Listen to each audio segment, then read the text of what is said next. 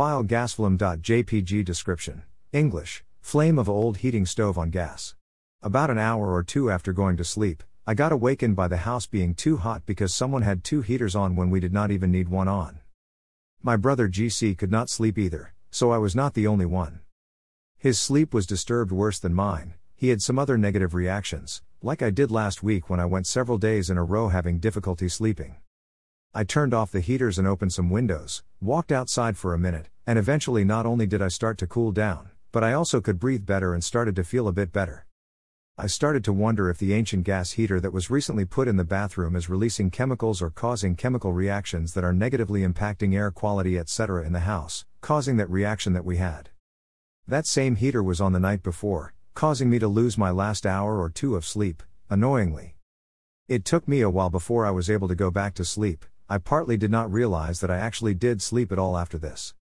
I had one or more dreams, semi-dreams, and semi-daydreams that I partly remembered until I woke up at eleven something a m realizing how late it was and that I had actually gone back to sleep finally.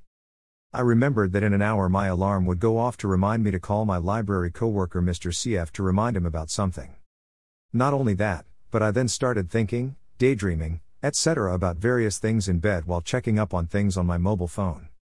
I realized that I had not recorded my dreams or thought about them during this. It was too late, and I had forgotten my dreams. I want to say that my dreams possibly partly involved some things, thoughts, daydreams, et cetera from before I went to sleep combined with maybe some things from one or more dreams the previous night. But I cannot remember. I am close to remembering part of one dream. In that dream I was possibly dating a woman from India, Indian.